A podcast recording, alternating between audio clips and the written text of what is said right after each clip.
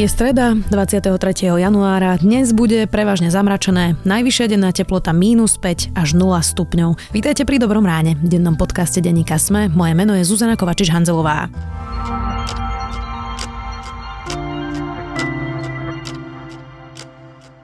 A teraz poďme na krátky prehľad správ. Prezidentskí kandidáti Zuzana Čaputová a Robert Mistrík sa dohodli, že ešte pred prvým kolom prezidentských volieb sa jeden z nich vzdá v prospech silnejšieho. Povedali to po spoločnom obede, ktorý zorganizovala strana Obyčajní ľudia. Dnes sa začína verejné vypočúvanie kandidátov na Ústavný súd. Vystúpia podľa abecedy a na kandidátov nebude žiadny časový limit. Robert Fico by tak mal prísť na rad už dnes, keďže jeho meno je na začiatku abecedy. Medzičasom mu prezident Kiska definitívne odkázal, že ho nevymenuje a medzi poslancami sa začína hovoriť, že by expremiér mohol ešte svoju kandidatúru stiahnuť. 2/3 Slovákov si myslia, že antisemitizmus nie je problémom v médiách ani v politike. Citlivejší na nenávisť voči Židom sú starší ľudia. Medzi mladými do 25 rokov ho ako problém vníma len 11%. Vyplýva to z posledného prieskumu Eurobarometer. V rámci celej únie považuje nárast antisemitizmu ako problém 36% ľudí. Z 10 potravín v obchodoch sú slovenské len 4. Ukázal to prieskum v obchodoch, ktorý robila poľnohospodárska a potravinárska komora. Najviac slovenských potravín je v reťazci Coop Jednota, najmenej v Lidli. Najviac slovenské sú v obchodoch vajíčka, med a mlieko. Najmenej je slovenskej zeleniny a baleného mäsa. Vyhlásili Oscarové nominácie. Najviac ich má film Bradleyho Coopera a Lady Gaga A Star is Born. Veľkým súperom mu bude film Netflixu Roma. Oscary sa budú odovzdávať 24. februára v LA. Viac správ nájdete na sme.sk.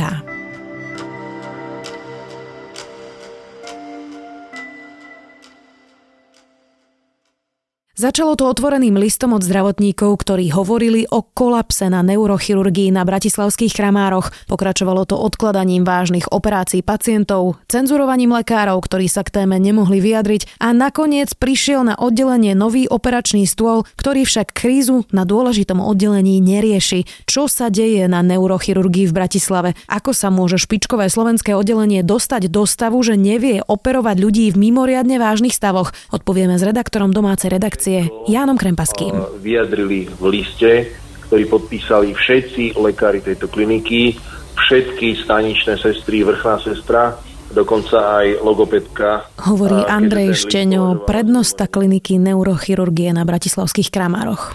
Janko, odkedy vznikol ten otvorený list, kde teda hovorili o kolapse neurochirurgickej kliniky? Aký je stav teraz? Zmenilo sa niečo k lepšiemu? No, zmenilo sa niekoľko vecí. Z pohľadu pacienta asi to, že včera prišiel operačný stôl, jeden z dvoch, ktoré chýbajú, ale nedá sa povedať, že by to bol stôl v pravom slova zmysle, teda plnohodnotný, že by sa na ňom dali robiť všetky neurochirurgické vyšetrenia a teda operácie hlavne. Pri neurochirurgii hovoríme hlavne o operáciách hlavy a chrbtice, čiže dajú sa robiť na ňom niektoré. Ďalšia vec, ktorá je, že ten operačný stôl nie je kompletný, čiže ešte tam potrebujú dokúpiť nejaké súčiastky, takže keďže včera bolo zasadnutie zdravotníckeho výboru, tak to vyzerá tak, ako keby pod vplyvom toho otvoreného listu a následnej medializácie, ktorá vznikla, ako keby narýchlo teda nejaký stôl zohnali. Ministerstvo a takisto Univerzitná nemocnica Bratislava, pod ktorú tá neurochirurgická klinika na Kramároch patrí, tvrdia, že nie, že takto to bolo naplánované a že ten stôl by takisto prišiel, aj keby Andrej Šteňo ako prednosta neurochirurgickej kliniky, rovnako ako jeho 22 kolegov z radou sestier a takisto lekárov, nenapísali ten otvorený list. Mm-hmm.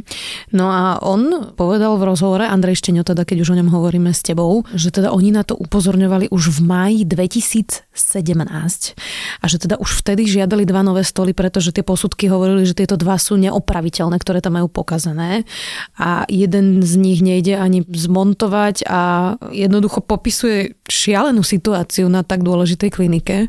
Ako sa to mohlo stať? Ako je možné, že to zájde takto ďaleko na niečom tak dôležitom, ako je neurochirurgická klinika? No, na túto otázku nevie nikto zodpovedne teda odpovedať, ani nikto z kompetentných na túto otázku na zdravotníckom výbore neodpovedal. Jediné, k čomu dospeli, bolo to, že za to môže bývalé vedenie Univerzitnej nemocnice Bratislava, ktorému šéfoval Juraj Kováč, ktorý bol na jeseň minulého roku odvolaný. Ministerka tvrdí, že bol odvolaný práve kvôli tomu, že mu všetky obstarávania, alebo teda mnohé obstarávania dlho trvali. Dobre, a teraz budem robiť diablovho advokáta. On predsa nad sebou má nejakú dozornú radu, kde určite má aj ministerstvo nejakých svojich ľudí. To predsa nemôže stáť na jednom človeku. A nie je to už taký folklór, že vždy povieme, že toto bývalé vedenie, to je také, ako Robert Fico stále hovorí o Ivete Radičovej. Áno, vyzerá to presne tak a ešte by som chcel doplniť k tomu to, že poslankyňa SAS Janka Ciganíková. Keď sa bavíme o takomto základnom vybavení, je na mieste otázka, prečo ministerstvo a prečo vedenie nemocnice doteraz nekonali. V tomto kontexte oslovila Juraja Kováča ako toho, ktorý by mal byť za túto situáciu zodpovedný a on vraj podľa nej bol veľmi prekvapený, že toto mu dávajú za vinu, pretože pri rozviazaní pracovného pomeru alebo teda odvolaní mu to vôbec nikto nepovedal. Takže je otázne, že kto skutočne za to bol zodpovedný a či to nie je len ten štýl, že ten tu nie je, tak na tohoto zvalíme tú chybu. Ale pravda je taká, že v podstate ten stôl sa objednáva od mája 2017, je január 2019, stále nie je objednaný. Je zaujímavé, že len teraz sa spustilo nejaké to obstarávanie. Obstarávať sa už malo v decembri 2017 a v decembri 2018 povedali Šteňovi, že stále ešte sa obstarávanie nespustilo. Tak čo sa robilo rok, je otázne a nikto na to nejakým spôsobom nevedel odpovedať. Všetci ako keby si umyli ruky v tom zmysle, že no dobre, už tu máme nejaké stoly, už tu prišli a už sa z toho poučíme a už budeme stoly aj techniku objednávať tak, ako sa má objednávať. Ako keby to išlo do stratená jednoducho. Aby sme nehovorili len tak akože všeobecne, že stoly, tam chýba aj 17 sestier. Ako vyzerala tá situácia v praxi? Odkladali sa operácie alebo čo sa tam dialo? My sme v denníku SME od minulého pondelka, keď teda vznikol ten otvorený list, napísali niekoľko článkov a v stredu minulý týždeň sa nám ozval, myslím si, že teraz už môžem povedať jeho meno, lebo je našťastie po operácii, Ľuboš Vašek, je to pacient z Trenčína, ktorý bol hospitalizovaný na tej klinike na Kramároch 3. januára a nám sa ozval 16. januára s tým, že stále není odoperovaný a už mu 7-krát posunuli operáciu.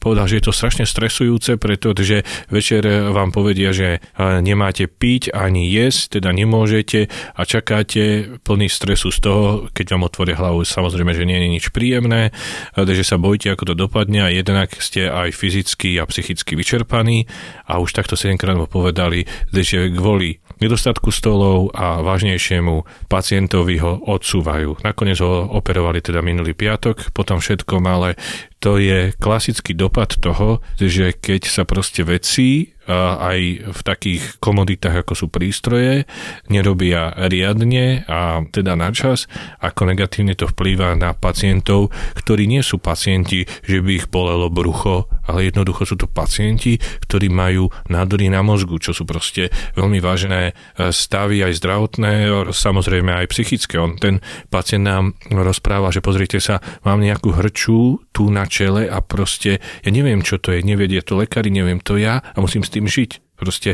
to je tá vec, že tu sa nebavíme len o peniazoch, že niekto nemá peniaze alebo niekto poslal neskoro mail alebo dal zákazku neskoro. Tu sa bavíme o tom, že to fyzicky a psychicky negatívne vplýva na konkrétnych ľudí a hlavne na ľudí, ktorí celý život platia zdravotné odvody, z ktorých funguje naše zdravotníctvo. Dá sa hovoriť, že tým ľuďom ide o týždňa, že sa to nedá takto odkladať pri tak vážnych stavoch? Ako ešte na otázku, že či bol odložený v dôsledku tejto zlej prístrojovej situácie, nejaký akútny pacient povedal, že nie.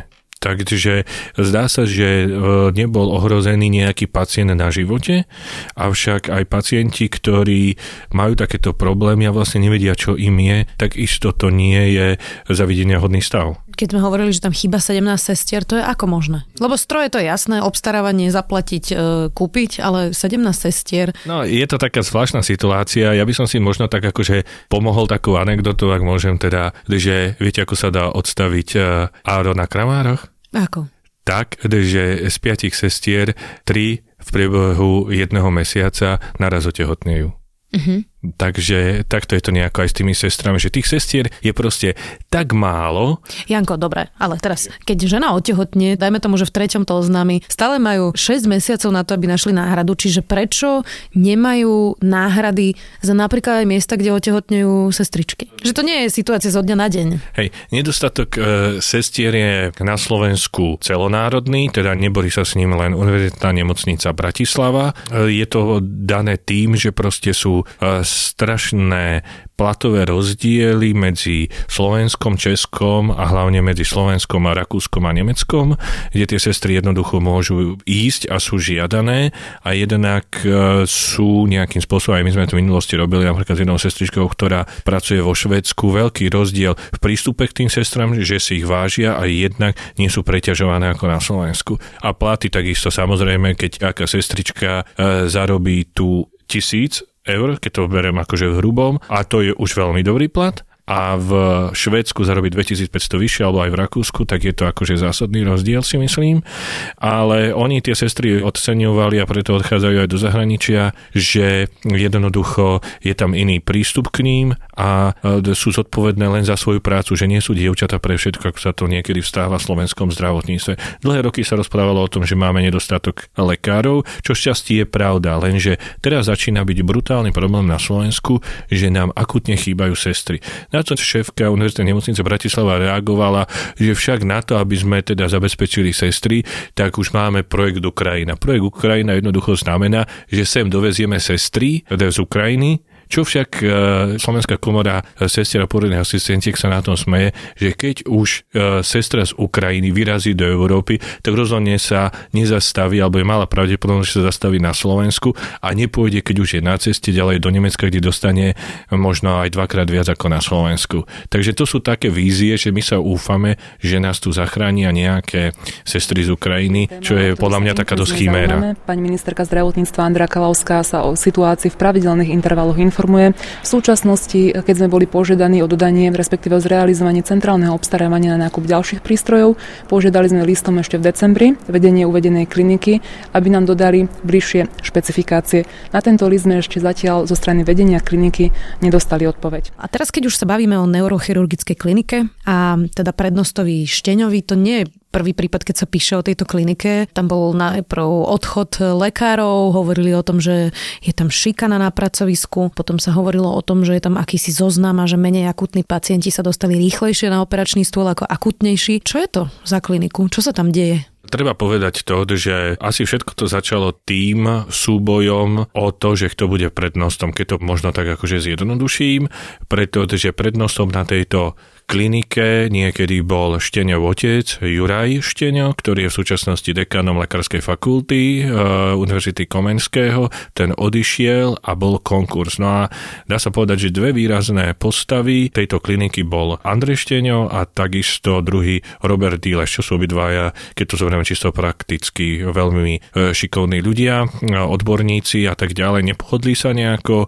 S Ilešom odišla časť lekárov, ktorí teraz robia napríklad v iných nemocniciach bratislavských a Šteňo bol teda týmito lekármi obvinený z bossingu a mobbingu. Je to veľmi komplikovaná situácia, lebo on tvrdí, že bola aj spísaná petícia, on tvrdí, že nikto mu nič konkrétne nejakú výhradu nedal a tvrdí, že keby bol už taký zúrvalec, ako sa teda o ňom rozpráva v úvodzovkách, to hovorím, tak snáď by nezjednotil celú kliniku, čo je 23 zdravotníkov, 17 lekárov a 5 sestier v tých funkciách riadiacich, ktorí sa podpísali po ten otvorený list teraz. Takže je ťažko povedať, kto tam má pravdu v tých medziľudských vzťahoch, ale zrejme nemalú váhu na to mala rivalita. Byť prednostom a primárom je isté postavenie v rámci tej hierarchie v zdravotníctve, takže nedá sa ani to nejakým spôsobom vylúčiť. Ďalšia vec je tá, že keď sa Šteňo stal teda tým prednostom, tak zistil, že proste tie čakacie listiny,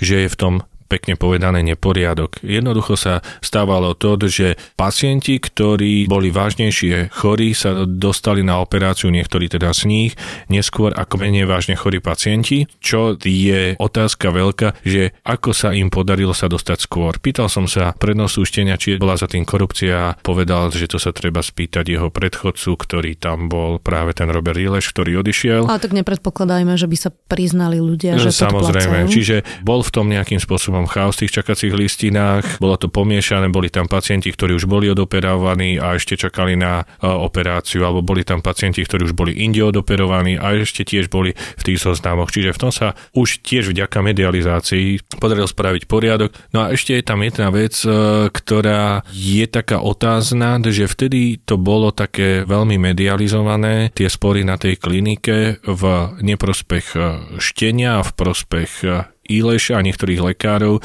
ktorí potom odišli do Penty s tlačovými titulmi finančnej skupiny Penta. Čo to znamená s tlačovými titulmi? No, ide o tlačové tituly plus 7 dní a plus 1 deň, ktoré vlastní Penta a Penta vlastní aj v nemocnicu Medesimo v Petržálke, kde odišiel zase z Národného ústavu srdcovacienných chorôb Ivan Vulev, ktorý tam založil, také by som povedal, že centrum na operácie aneurízie, mozgu a týchto vecí, a ktoré je ako keby sa hovorí takou základňou pre neurochirurgiu, ktorá vznikne, keď Penta otvorí novú nemocnicu na Boroch v roku 2021. Čiže je otázne, že nakoľko za týmito všetkými spormi bol ešte aj tento konkurenčný spor medzi štátom a súkromníkom.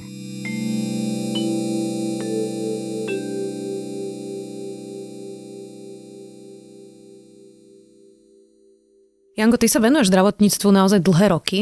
Je tento spor o stoly a o sestry a teraz vidíme, že je tam spor štát versus súkromník. Je toto na malej ploche vysvetlené, ako asi funguje zdravotníctvo na celom Slovensku a aké sú tam problémy? Áno, aj. Treba ešte povedať to, že niektoré neurochirurgické zákroky sú veľmi dobre preplácané zdravotnými poisťovňami. Čiže keď to zoberieme čisto faktograficky a ekonomicky, tak je veľmi dobré, ak si nastavíme spektrum výkonov, ktoré chceme robiť ako súkromníci. Je veľmi dobré a ziskové mať takú neurochirurgiu. A je zaujímavé, že teraz, ak vyjdú všetky plány na tie nové neurochirurgie, ktoré by mali v Bratislave a okolí vzniknúť, tak by sme mali mať pri spadovej oblasti 1,3 milióna Bratislava a okolie viac neurochirurgií ako Praha, ktorá má spadovú oblasť 2,6 milióna a má iba 4 neurochirurgie a v Bratislave sa šrtá až 5. Takže je to veľmi otázne, že čože tak zrazu tu ako huby po daždi v Bratislave vznikajú neurochirurgie. A jedno si myslím z vysvetlení je aj to, že keď nejakým spôsobom si nastavím tie výkony, tak to pre mňa môže byť celkom dobrý biznis. To už je ale širšia téma privatizácie zdravotníctva a platenia výkonov. O tom sa porozprávame určite na budúce. Dnes bol v Dobrom ráne Jan Krempaský, redaktor domácej redakcie denníka SME.